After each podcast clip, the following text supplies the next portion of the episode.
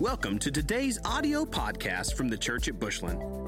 If you enjoy the teaching ministry of the Church at Bushland and would like to enjoy more resources and weekly updates, we hope you will visit our website at thechurchatbushland.com or download our app for both iOS and Android devices by searching for The Church at Bushland. We'd love to know how this ministry is touching your life. Please take a moment to let us know by emailing us at media at thechurchatbushland.com. Also, if you would like to support this ministry financially, you can do so by visiting thechurchatbushland.com slash give. Hey, if you're joining us online, I want to say welcome to you, man. We have a faithful, faithful uh, church online. So I want to say thank you and welcome to each of you. Uh, before I jump into the last, uh, this is the last little nugget of this series, but before I do, man, what a weekend uh, here in Bushland.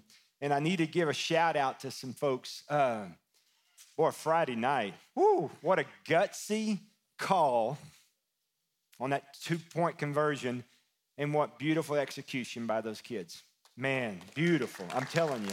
If you've not seen that video, you need to see that video of that last play, of that two point conversion. That's pretty, that is pretty cool. And I mean, and yesterday afternoon, Lady Falcons, my goodness. Wow. There are state championship games, and then there are state championship games, and they, that's, that's, that's a spanking right there. No other way to say it. Sorry, Gilead. Man, beautiful job, girls. I'm telling you, proud of you. Very proud of you. So we're in the last of a series called The Fight of Your Life. Been a super series, enjoyed it a lot. I think it spoke to a lot of people. Uh, Ephesians chapter 6 is the text uh, for that whole series. Uh, we began in verse 10 and we just walked through it week after week. We just kind of built it week after week. And so each week when we've done that, I, I, I felt it very, very important to go back and not forget what we've learned each week.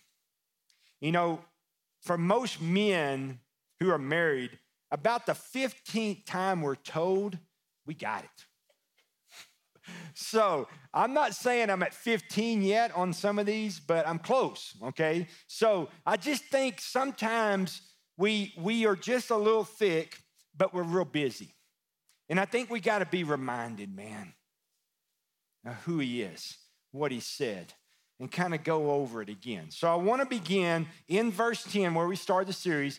If this is your first time in the house, and you're going to get the last one of this, or maybe you're joining us online, you're going to get the last one. It's okay, all right? So I want to kind of go back for you and kind of build and show you where we how we got here because there's a lot of truths that were packed in these verses. So verse 10, Paul begins by making a statement, finally, and we said, if you're going to start with finally, you better had said something worth saying before, all right? And so he did okay? And so he says, finally, be strong in the Lord. That's, that is a massive, massive statement right there. Because I have said in this series, you to be in the Lord is different than to be with the Lord. You can come to church and be with the Lord, but just because you come to church doesn't mean that you're in the Lord. That makes sense? To be in the Lord is to be born again. And by salvation, the Holy Spirit comes inside of you to live inside of you. You are now in Christ. You're now in the Lord. You're now born again. Just because you're with the Lord in church doesn't mean He's in you. Okay, that's a big difference. And so you have to understand the importance of what we're building. And Paul said the most important thing in your life is that you need to know, make sure that you're in the Lord. In the Lord. And then he begins with this in verse 11. Now that you're in the Lord, you're on a good team. But there's a punk that's after your life now. And his name is the devil, and he is setting schemes for you. The devil has schemes set for us 24 7. What he's trying to do is catch you, kill you, and destroy you. And you say, well, that's kind of mean. Yes, but that's exactly what he says he's doing. He doesn't pull punches. He just says, That's what I'm doing. And so he lays schemes, he lays traps. Being in the Lord gives you the advantage of walking in the Lord so you can recognize him. Verse 12, we talked about the fact that we are all in a struggle or in a battle, all right? But the battle and the struggle that we're in is, is not a battle against flesh and blood. It's not what we see, it's what's behind it. Okay? It's what the darkness and the evil that's behind it. What we're seeing, we're seeing the flesh, we're seeing, we're seeing human, we're seeing the things in the natural, but listen to me, it's what's going on inside of them, behind them, and, and it's the scheme back there. And we can't fight like the world wants to fight because then we come to their level. We got to stay above them. We got to stay on the high road. We got to fight wow. How God says fight. Because all we're gonna do if we fight like the world says fight in battles is we're gonna be like the little hamster They just kept running on the wheel. That dude laying over his tongue hanging out. He's tired. He running and running and fighting and fighting and battling and battling and battling. He ain't gone nowhere. Nowhere. So he said, Why do I keep doing this? So he just laid over his tongue out his mouth. That's how we get sometimes. You punch the air, guess what? Two things automatically gonna happen. You're gonna get tired, mm-hmm, and you're not gonna make any penetration. Not make any difference whatsoever. In verse 13, he says, You got to stand your ground. In this battle, you got to be willing to dig your heels in, stand your ground. And when it gets real tough and when it gets real hard, guess what? You got to stand.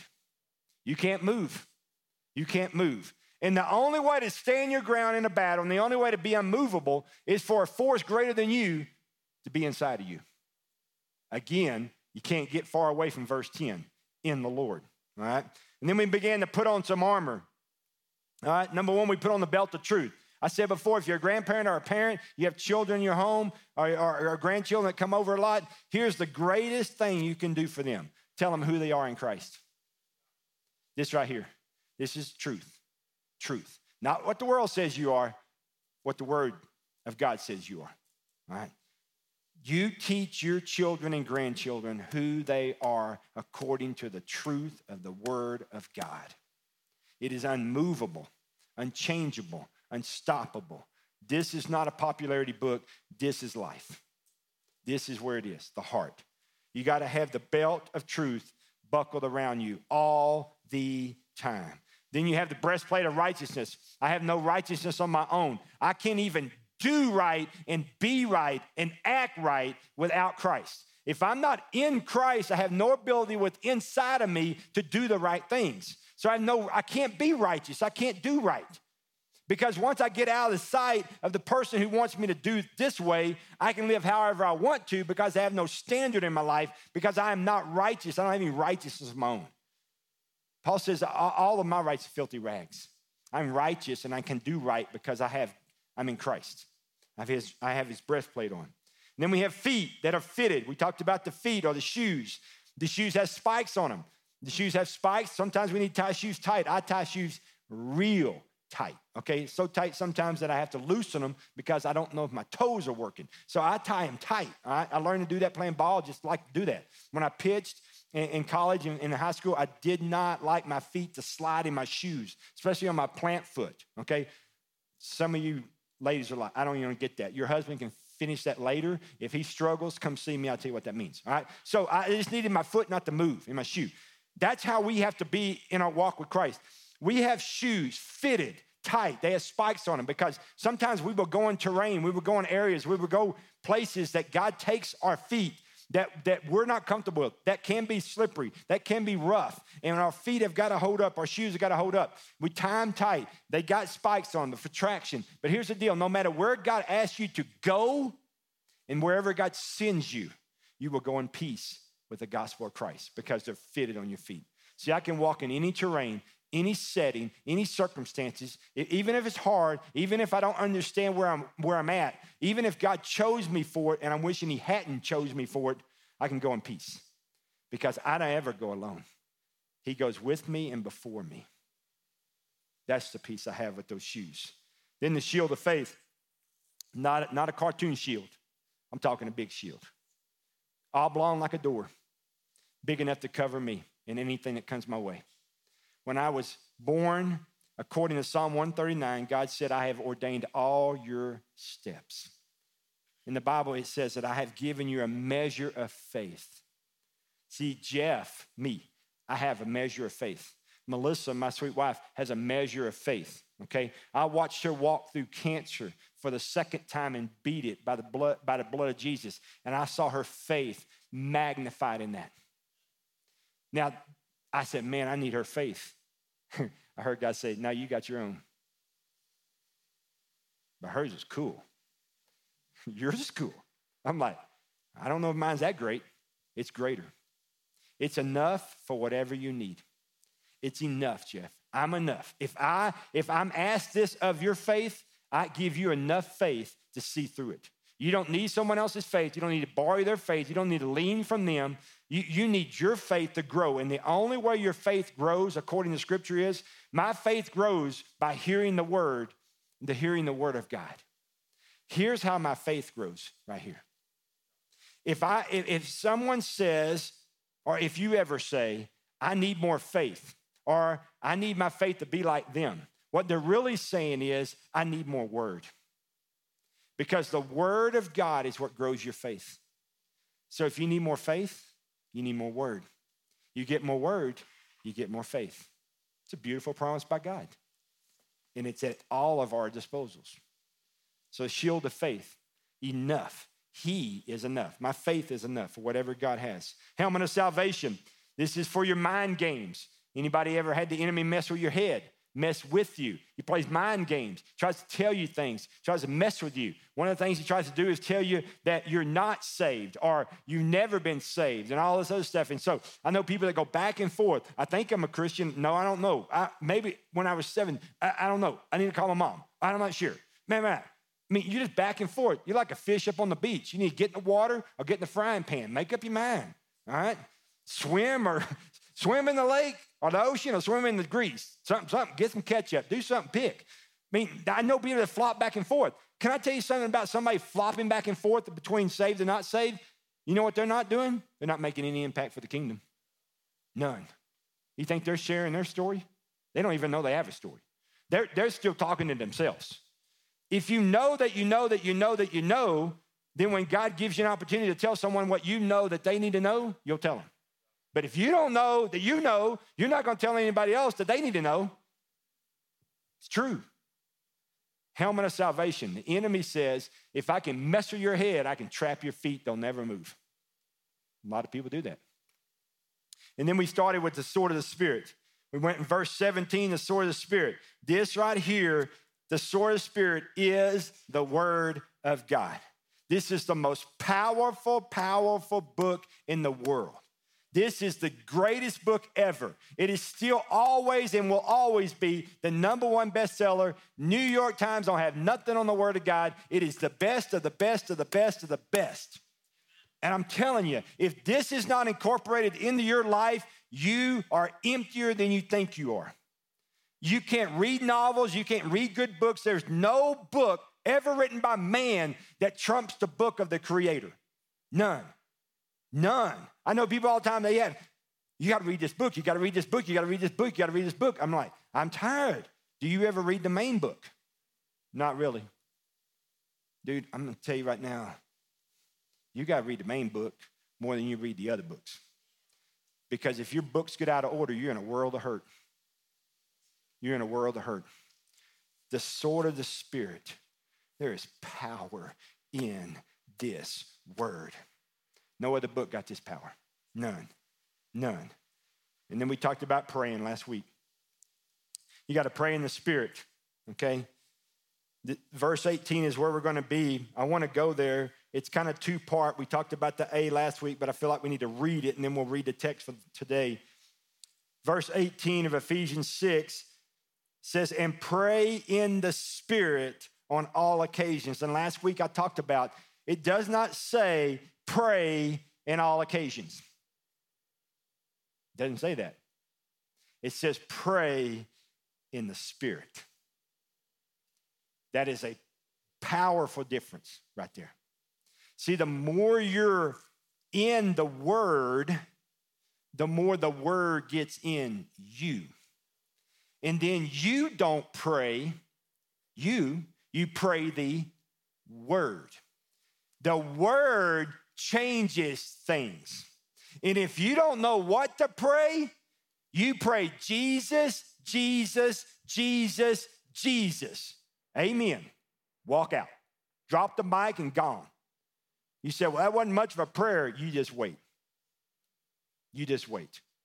You wait because I've just spoke the greatest name over your situation, and there's no way I could ever, in my own mind, pray anything more powerful than that. That name speaks a better name over anything in your life. Anything in your life. I said that now I lay me down to sleep prayer at 44. I got to change. It's a sweet prayer, but you need a warrior, powerful battle prayer now.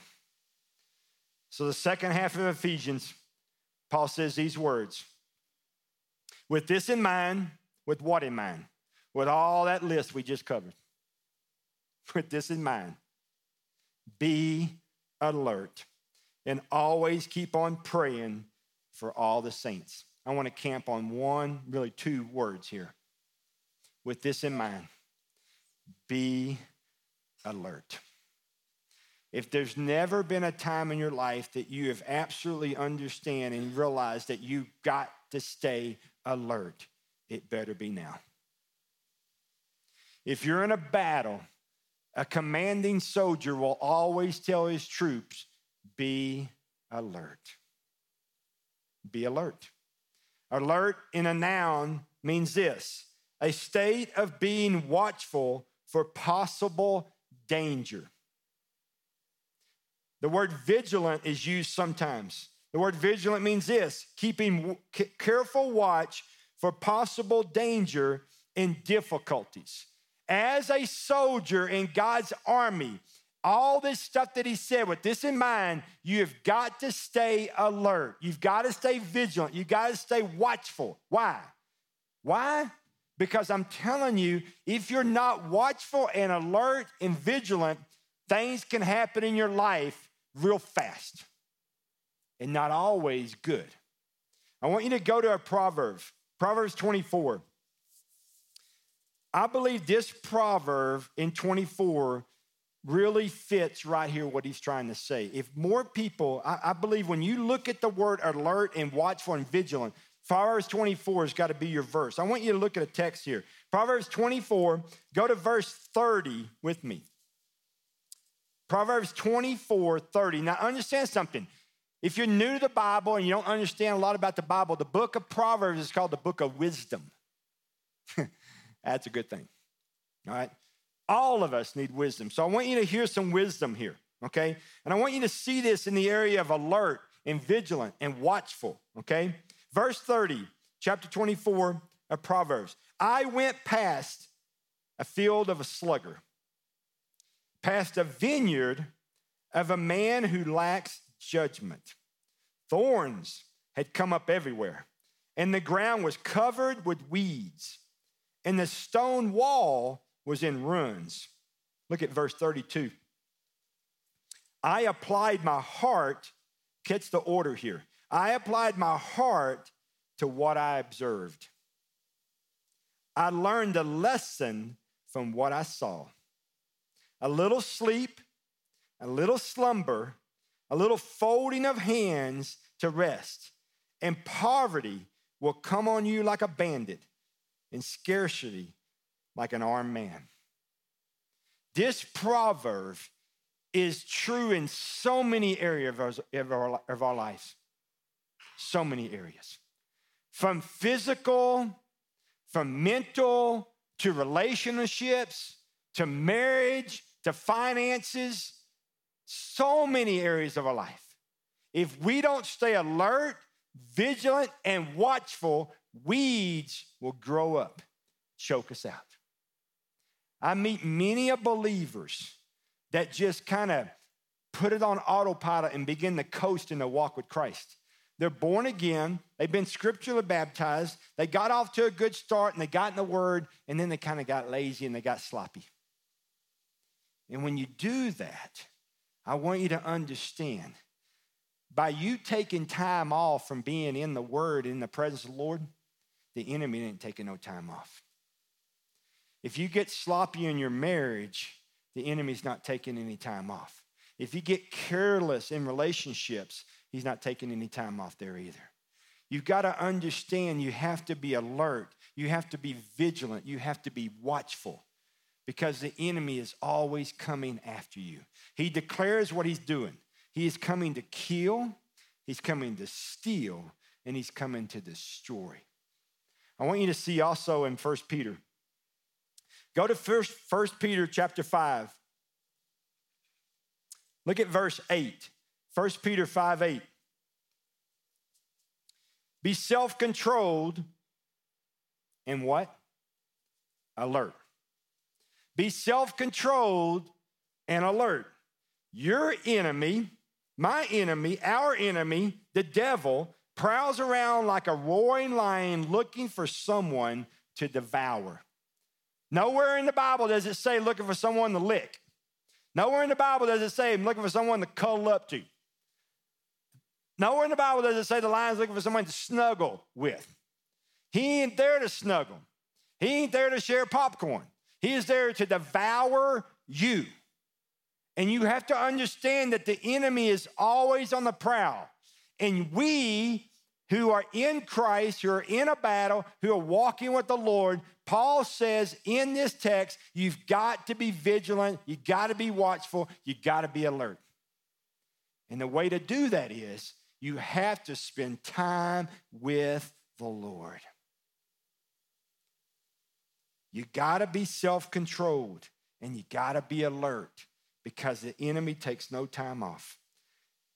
I want to look at this uh, word alert in the verb form. To warn someone of a danger or a threat or a problem.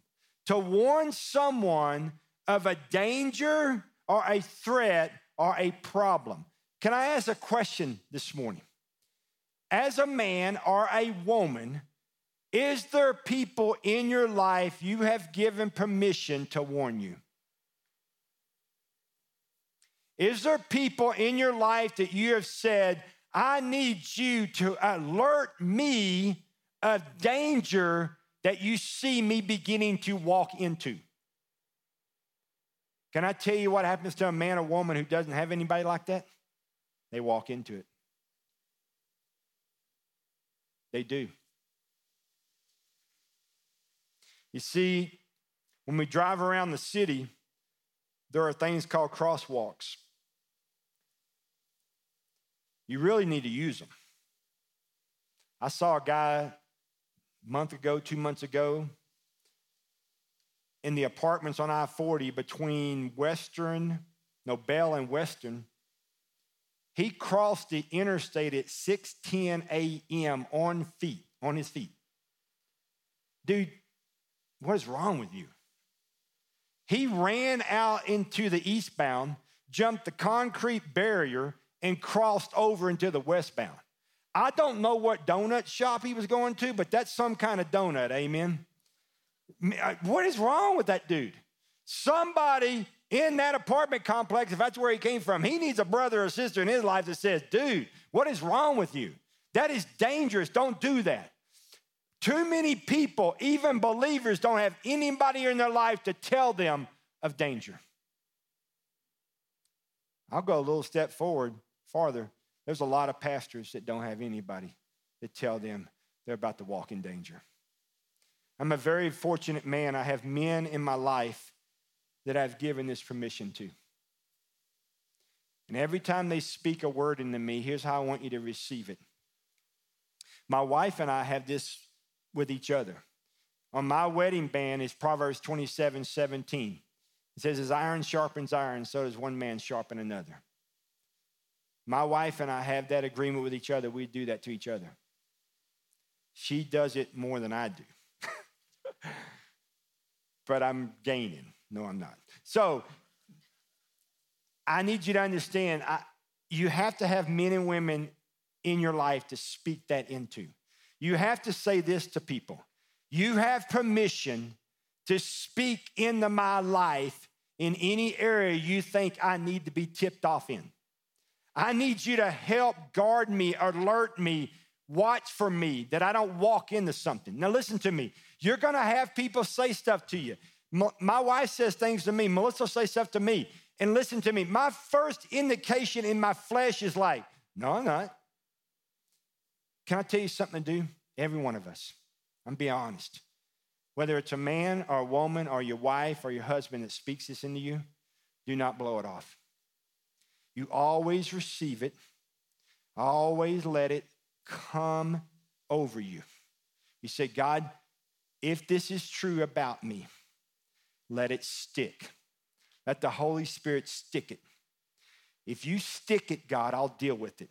But if it's not, if it's not true, if this is not coming from you, I want it to run off me like water on a duck's butt. Some of y'all figure that out later, right? You just let it go. But I'm gonna tell you something do not blow it off if you don't first say, Holy Spirit, stick it if it needs to stick. You won't grow if it doesn't stick. You need people in your life you've given permission to speak into your life. I need you to speak to me in my life in areas that I need to be alerted in. Iron sharpens iron. I've sharpened many lawnmower blades in my life, but I've never sharpened any of them without rubbing them. And that blade may think they're sharp, and they may say, You can quit now, Pastor, I'm sharp. I'll cut your grass good. I'm like, Hmm, nah, you got some blemishes on you. I'm gonna rub some more. And you just got to keep on rubbing. Jesus is the ultimate through the Holy Spirit of God that refines us. But you need men and women in your life that you have given permission to speak in this area of your life to keep you watchful and alert in vigilance. So you have men and women, men and women in your life that speak this. James 4 8 gives us a beautiful reminder of what God wants to do as well. James 4 8 says this Come near to God, and he will come near to you.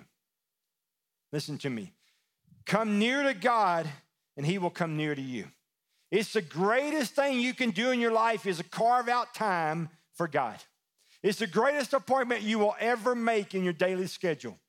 If your feet run 90 to nothing before you, your feet hit the ground, you're 90 to nothing before you collapse in bed that night, then you need to somehow, you know you're not gonna have the time. You need to somehow discipline yourself that if I'm gonna get up at six and I'm gonna be going from six o'clock to six, then you need to get up at 5:50 and at least give God the best 10 minutes, the most uninterrupted 10 minutes of your life.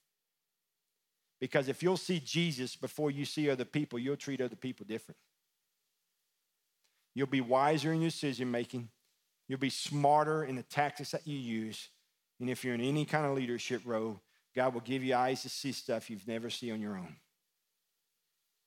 You've got to carve it out if it's important to you. The only way to stay watchful, the only way to stay alert, the only way to stay vigilant is for you to meet with God. God says, I have ordained all of your steps. Okay? I've said in this series, there's really one voice. Here's the question you have to ask in your life on a daily basis Heavenly Father, what do you say about this? See, one of the greatest things that I can do as a pastor is carve out time that I sit with the Lord. I have a couple places that, that I sit with the Lord. When I sit with the Lord, I want me, I want the Lord, I want the Word, I want a journal or a pen or a highlighter. I may or may not begin with worship, just depends, but I simply walk in and either I'm standing or I sit or I bow down or sometimes it's fall down. And I say, God, I want you to shut off every voice in my life and I want to hear one voice. One voice. God, I need to know this. I need this. I need direction here. I need you to speak here. I need you to turn off anything I've eaten. I need you to turn off voices. I, my feeler cannot be active right now. My emotions can't be active right now. The only activity, the only action that needs to go on in my life is the Holy Spirit that's in me talking to the Holy Spirit called you. You've got to have a time when you hear one voice. One voice. I want you to go to one scripture. And we're done. John 16. John 16. I talked about come near to God and he will come near to you. Why do we need this? We need this because John 16, 12. I have much to say to you, more than you can bear right now. But when He, the Spirit of truth, comes, He will guide you into all truth. He will not speak on His own authority, He will speak only what He hears, and He will tell you of what is yet to come. You want to be vigilant, alert, and watchful. You carve out time to come near to God, and He will come near to you. You carve out time to sit with God and allow Him to speak through the Holy Spirit to you. You discipline yourself to have one voice. I used to do a lot of fishing with my grandfather down in South Texas, sometimes offshore, sometimes in the bays. If you've ever fished in South Texas in the bays, we'd go San Luis Pass or Christmas Bay. The Gulf of Mexico feeds in in high tide to the bays. A lot of salt grass and tall cottontail grass all out in there. So you can wade out or you can take a boat. All right? So we would be in boats a lot, and we would go into these coves and catch trout and flounder and all kind of good fish up in there. But you got to go out in high tide. We'd be fishing at high tide in all these spots. And my grandfather, the old Cherokee man, he would say, he'd watch his line. I'd be on the back of the boat, he's on the front of the boat. He'd say, Tide going out. No, it's not. He said, Yeah, it is. Tide's changing. See, if you're in there when the tide changes, you better start getting your stuff together quick. Because one thing's about the bay, when the water, when the tide goes out, back the water goes back out to the Gulf, you can be on a sandbar until high tide. You get my drift? That means you can walk around your boat until water comes back into the bays. He would walk, he has done this so much that he can have a line in the water and watch the wave hit it and the minute that God, by the power of the moon, changes the tide, he can watch that line do something different. And he would say, Tide's changing, tide's going out. I'm sitting back there going, No, it's not. It's great. Fish great. Let's just keep fishing. This is great. Let's keep fishing. Granddad said, Get your stuff rolled up. Let's go. And I'm like, Are you serious? He said, We got to go. I didn't see it, but the master saw that. I would be getting my stuff together. My job's to get the anchor up. By the time I got the anchor out of the water, the mark on the rope where the water was and where it is now was at least a foot or two different. I didn't even see it. He saw it from the very beginning. Why? Because he's very vigilant and very watchful, and he was alert. Why? Because he studied the tide, he studied his line, he studied the water. See, if I'm ever going to catch anything in my life that's out ahead of me, I better sit with the one who knows what's ahead of me. If I don't, I can be caught on high ground, sitting in a boat, looking good, by the way, in my boat, but nothing but sand around me. And then Proverbs 24 comes around and he says, I saw a man. He got a little sloppy, resting of hands, folding of hands, and weeds came up around him. See, I have to sit with the Creator so that I, the creation, can glean from what He already knows. I have one voice as a pastor and a man and a husband and a daddy and a son named Jeff. The voice is Jesus. At that point in my life in the bays of South Texas, my voice was my grandfather. He said, The tide's changing. I'm back here saying, Uh uh-uh. uh. And he said, Yes, I need you to get your line up. I need you to get the anchor up. We're going. Don't argue. Mm-mm. Don't argue with the one who knows. Many of us don't sit with him, so we don't see any further than our feet. The Word of God says, Your, your word is a lamp to my feet. Yes, it does. So, what can it do? It can light my path. See, the order is important. The word first must be a light to what? My feet. And then the, then the word lights my path. Then my feet know where to go. Be watchful, be vigilant, be alert. And the only way to do it is to sit with the commander, sit with the main, main creator. His name is Jesus, and you got to hear his voice. I'm going to ask you to stand, church.